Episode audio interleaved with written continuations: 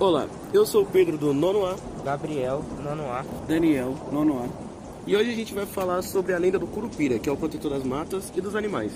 O Curupira era descrito pelos indígenas como um menino com os cabelos vermelhos como fogo, os pés virados para trás, montado num porco selvagem e acompanhado por muitos desses animais. O Curupira castigava os caçadores que abatiam filhotes ou fêmeas em gestação, cortavam árvores sem motivo ou causavam queimas indiscriminadas. Quando se aproximava, vinha assoviando e batendo nas árvores para assustar os mais medrosos.